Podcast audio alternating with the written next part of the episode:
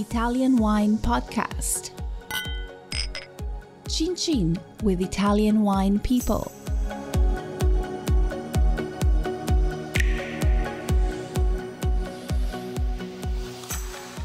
Hello, this is the Italian Wine Podcast. My name is Monty Waldin. My guest today is Giuseppe Sala from I Selvatici, a winery founded in 1953 by your grandfather, I think. Is that correct? Correct, correct. Buongiorno. And yes, my grandfather founded the, the winery moving from Lake Como and uh, sold the flowers business that he had there and moved here in Tuscany and bought the property. Okay. So he wasn't um, a sharecropper or a mezzadro, he was a businessman. Yes, yes, they were in the flower business with many, uh, you know, greenhouse around Lake Como, and uh, he was, uh, you know, growing flowers, especially, you know, very high-end flowers. He sold the business and bought here after, you know, they come to see in the 50s, but then he, he really bought after, you know, the Mezzadria, okay? And actually our first workers they were workers that they were working here as mezzadri Okay. Okay. So uh, initially, um, what was grown on your family estate? Was it um, uh, cereal crops like wheat and corn? Mm-hmm. Was uh, uh, principal was um, um, corn. Okay, and uh, there was just a few uh, mice. Yeah. Mice, correct, bravo. And uh, there was some grapes, uh, vines, but they were loppy, you know, like a little trees, okay, uh, around the property. La, la cultura promiscua? Cultura promiscua, bravo, yes. When he planted the vineyard, then, how, did in um, how did he set the vineyard up? Did he plant Sangiovese? Uh, what did he plant? In the beginning, he planted, of course, Sangiovese, okay, and then Canaiolo and uh, Malvasia Nera. That was the, the beginning. But really, the Alta Densità vineyards, it's been my dad. And your dad is called? Fausto. Fausto, it's my father. When your grandfather um, planted the first uh, vineyard, how did he set the vineyard up? Okay, my grandfather planted the first vineyards in 1964 and uh, he planted mixed uh, you know like was um, in the past you know typical in the past with uh, uh one vineyards mixed with sangiovese canaiolo and malvasia bianca. Uh, and uh, so but my grandfather unfortunately passed away very young at 54 years old. So it's my dad and then complete everything. What did you learn from your grandfather and father in terms of uh, viticulture? Oh, for sure, uh, uh, the tradition, the tradition that uh, you know we we used to have and we have for to make uh, the wine, and especially one thing that we mm, really hereditate and uh, we follow in the same rules is for to make our Vinsanto that it's really something that was taught to, to him by the Mezzadri that they were here. And then my my father, you know, transmit everything to me.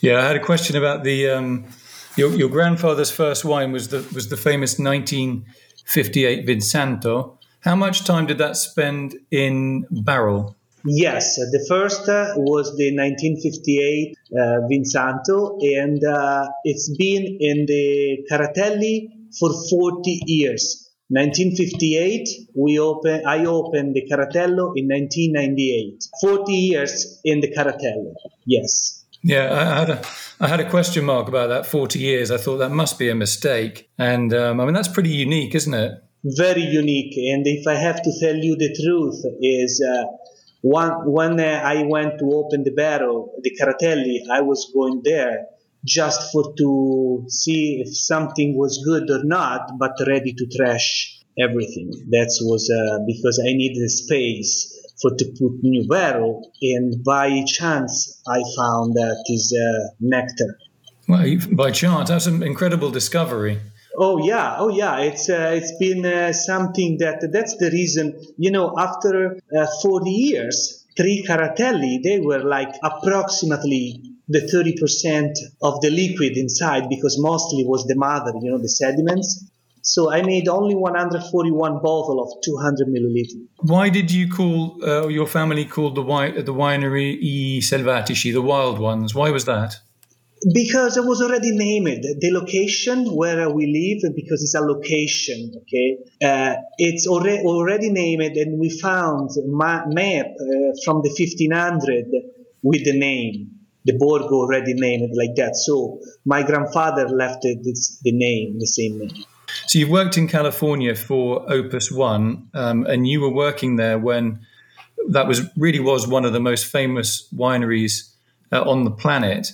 How did somebody from really the kind of one of the least known areas of Tuscany end up in California at such an incredibly famous um, winery?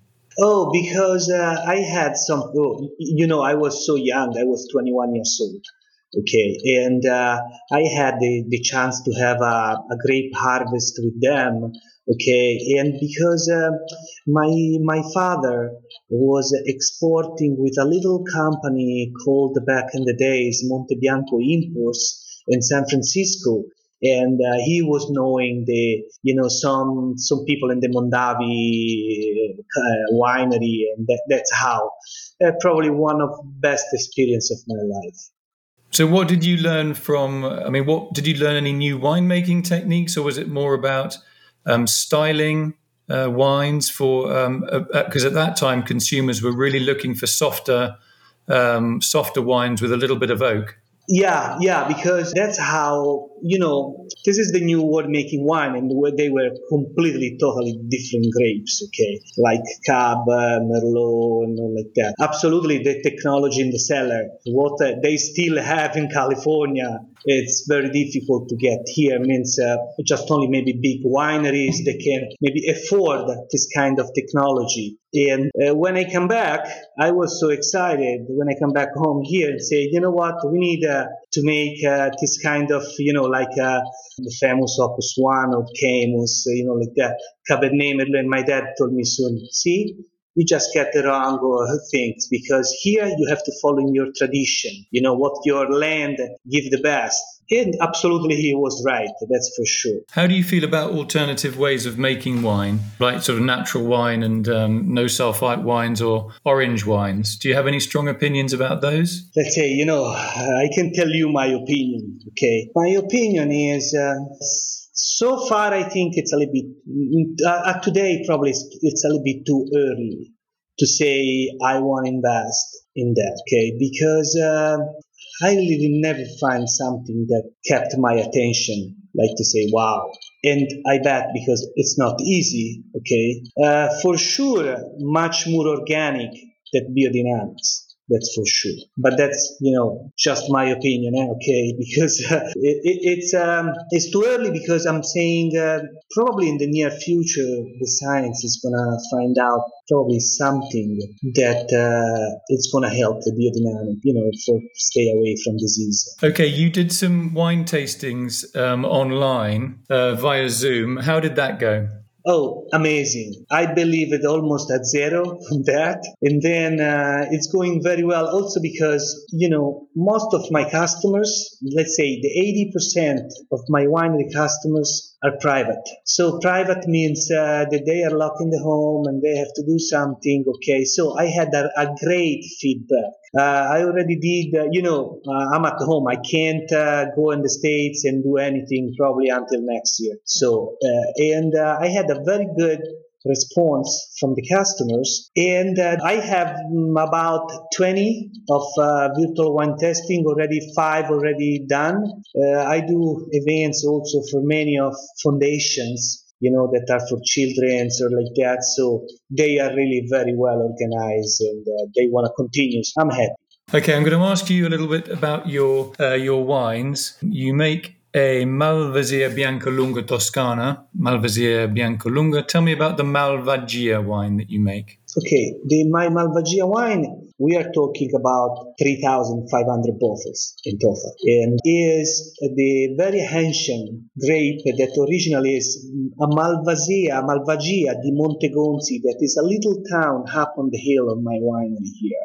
That my grandfather got, you know, back in the days, make the graft with, this, with that clone. And now we have about uh, one hectare and a half of Malvasia Bianca. Very full body, very unusual, uh, absolutely dry. It's not sweet, okay? And um, it's a new entry because it's about 20 years that we make uh, this 100% Malvasia. I just fermented in the in the oak and got a very big response uh, in all my customers. It, it's uh, it's really a white wine that you can easily age for two three years and still keep the full body and the freshness. Uh, very, very interesting. Unfortunately, we don't have that quantity now that, you know, we started as a, you know, a new wine just for to have a white. It's picked up very, very well now. What's a good food match for the uh, Malvagia? Okay, if we want to stay with the Tuscany style,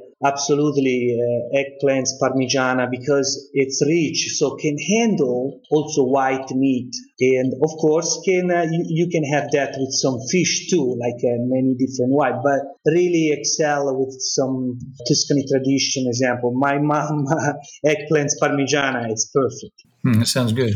Okay let's talk about your uh, red wines with the Chianti Colli Aretini DOCG Reserva. Uh, so we make two different uh, red. Okay, a Chianti Reserva 2016 that it's a blend made with still 90% Sangiovese, 5% Canaiolo, and 5% uh, Mammolo. Sometimes we put inside some Malvasia, Malvasia Nera, okay, depends from the vintage. And uh, so this is something that it's only aged in steel tank, okay, and it's our, let's say, we produce about uh, you know, 40,000 bottles a year, maybe something less of that. What is a good food match for that? Is, when you talk about the Reserva, you're talking about Titolato? Yes. A good food match for the Reserva Titolato, the Chianti DOCG Reserva? A good food match of that, I really love uh, tagliatelle with bolognese sauce. This is one of my favorites.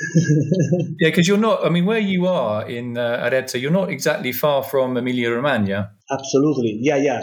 But, uh, you know, probably for to be exactly, we call, uh, it's the same, but we call a ragu here. Bolognese sauce is something more, uh, you know, Emilia Romagna. Okay, what we are close and uh, there is uh, some little difference on the on the ingredients in the making, but very lightly different. Okay, so that was titolato. What about uh, Capitolare di Cardisco? That's a red wine made from, I think, 100% Sangiovese, giusto? Yes, always been 100% Sangiovese.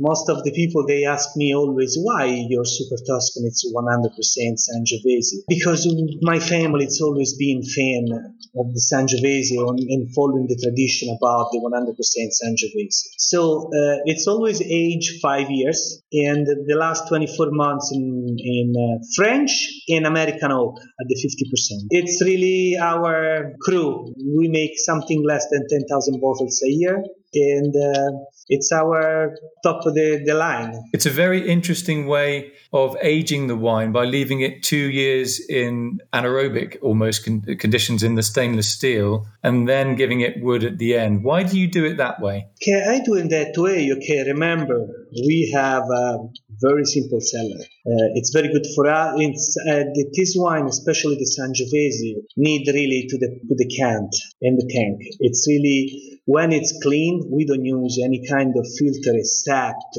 when we filter at the end. But you can imagine after five years, we just filter very uh, not tight, and uh, so that's the reason. The last. Uh, 24 months, uh, I'm not a big fan of the wine that they have to stay too much in the wood especially the Sangiovese have to be light because you know Sangiovese is typical from fruity flavor. If stay really too long on the wood or get the the the, the wood, I think, uh, at the wrong uh, time, it's not really. You're gonna cover the characteristic of the grapes. That's the that's my opinion. It's a very interesting way of doing it. I mean, you know, if you said to me, Monty, today you're going to be interviewing a guy that worked for Opus One, you're kind of thinking, right, very modern, quite a bit of new, obvious new oak, and your winemaking style is kind of. I just find that. Yeah, yeah, but it's. Uh, uh, okay, when I was there, I was like a kid, okay, 20 and some years old, okay, absolutely with a lot of passions. But, uh, you know, my family winery is just a little, you know, everything here, it's really, we have, uh, we don't have machines or equipment uh, that, uh, example, you can create some wine like, you know, Beaujolais or something fresh or new, okay?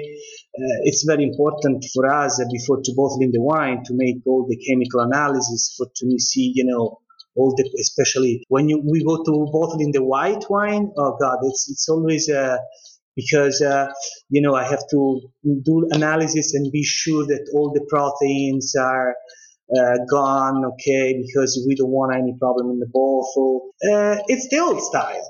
Okay, that's really the whole style. So you have to be handled uh, with care, I think, and um, the, the work, uh, our work in the cellar, there is much more work than, you know, to have uh, all the, the technology in the cell. Absolutely, the technology helps, but remember, we are just, this is my little family winery that we have 12 hectares, 11 and a half hectares. Okay, so, and we want to stay like that. And, and uh, I really, I really got all of that. Uh, after came back from California for sure, because uh, teach me a lot, but uh, also in a different way, you know. So that was my. So when you're in California, did you manage to visit any other wineries um, around the Mon- around uh, Napa or Carneros? Oh yeah, oh uh, yeah, yeah. Um, I really um, I'm going also when I can, of course, not uh, not this year, okay, but uh, I'm, I'm going every year. So I'm trying always to arrange some um, my wine event in California, just you know, for to go around for some winery and discover some new because it's always growing. Uh, uh now I have some friends there in Paso Robles is another great area. It's uh, you know big. Um, um, in the past, you know, I was like a mm, big fan. You know, there was when I was there, know, there was not so many many winery like now. Now there is the quality. First of all, went up a lot in many different also different parts of California, but not only in California. Think about I'm a big fan of wine from Washington State for example. It's uh, I think those kinds of wine are more close to us here in Tuscany, means the making than the Californians. Well, I mean, it's interesting you talk about Washington State. Um, they they seem to make very direct wines, particularly varietal wines. Um, is that what you like about um, the Washington State wines compared to Tuscany? Oh yeah, oh yeah. It's uh, also because you know, of course. Uh, outside Tuscany, you know, I'm a big fan, always been a big fan of Cabernet Franc, Cabernet Sauvignon. I think uh, Washington State now it's very close to California, and in some case, I really I appreciate more. Also because I went around a little bit. It's uh, oh God, I don't remember the name. Uh, Walla Walla. Okay, yes, from Walla Walla. And uh, I went a little bit around and I really see little family winery around. Uh, uh, you know, California, you see more big estates, okay, and uh, something like that if you are like in Napa and so and um, should we finish? Um, have we said everything we need to know about the Vinsanto del Chianti Colli Aretini? Yes, absolutely. You want to know yeah, we, we talk about the the 1958 that was 40 years in the barrel, but the usual uh, Vinsanto that we produce, it's always um, from 13 to 14 years old. Now we are handling the 2004, almost finished. And this is your our, um, let's say, dessert wine, but uh, a dessert wine that have very good combination also with foie gras, with a very different, you know, not only dessert, absolutely. And uh, is the one that for sure is exactly the same wine that my grandfather was making. We exactly the same. You know, in the red and the we just you know change some little quantity you know, or Sangiovese or you know like that. So we just uh, the Vinsanto is still exactly the same. Yeah, I think it's um, I think it's wonderful that you make a Vinsanto like your grandfather um, would have made, with you know the red variety in there as well, and the Trebbiano Toscano, which everybody hates or, or just completely disp- disparages, but um, and obviously with the Malvasia Bianca well. Yeah, it's wonderful to see someone. I mean, you're still quite young, carrying on that tradition, and not only just carrying it on, but also doing it in a really accessible style with it you know technology is one thing and also with with a lot of thought and respect to your to your family forebears. And I, I really applaud you for that. And uh, um, I actually you won't remember this but when I just went when I moved to Tuscany in about 2004 2005 one of my first visits was to your um, family winery. It would have been in yeah, I don't know I think 2005 at some stage. Yeah I remember I remember. It, it's long probably probably it's long ago because you came i remember you came in my testing room and uh, my testing room was, it's built in 1999 so it was just a few years that it was built i remember. It was not finished yet completely. And uh, uh, one thing that uh, I would like uh, to say about, uh, you know, when I come back from the States last March, completely locked down here, I was very worried about the wine business because I already uh, understood that everything was, was going to be closed for months, okay, and I was really, really afraid. Then the answer from the people, especially from the private, we probably did well last summer with no tourists here than the summer before with the tourists. It's, it's weird to say that, but uh, that's what's really what's happened so far at today. Okay.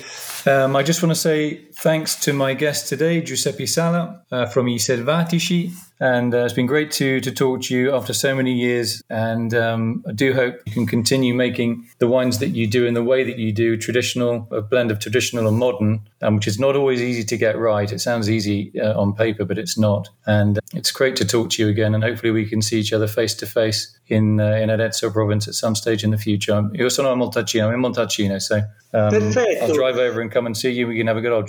Absolutely, Montalcino. Hey, you have to go. My best friends, it's uh, Paolo. You know Paolo that owns Caprili Winery.